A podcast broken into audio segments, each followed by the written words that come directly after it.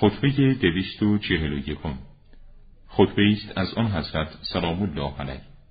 با این سخن یاران خود را به جهاد تحریک میفرمود. خداوند سبحان شکر خود را بر عهده شما نهاده است و امر خود را به شما واگذار نموده و در میدان محدود دنیا مهلتی به شما عنایت فرموده است که در سبقت به خیر رقابت بورزید.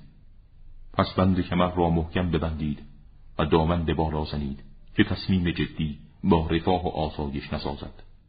چه بسا خواب و تصمیم ها امور حیاتی را که در روز باید انجام بگیرد در هم می شکند و چه بسا تاریکی ها تذکرات همت های عالی را که بدون آنها کاری صورت نمی‌گیرد محو می کند و درود و سلام بسیار بر سید ما محمد صلوات الله علیه پیامبر امی و بر خاندانش که چراغهای شبهای تاریکند و دستاویزهای محکم و استوار.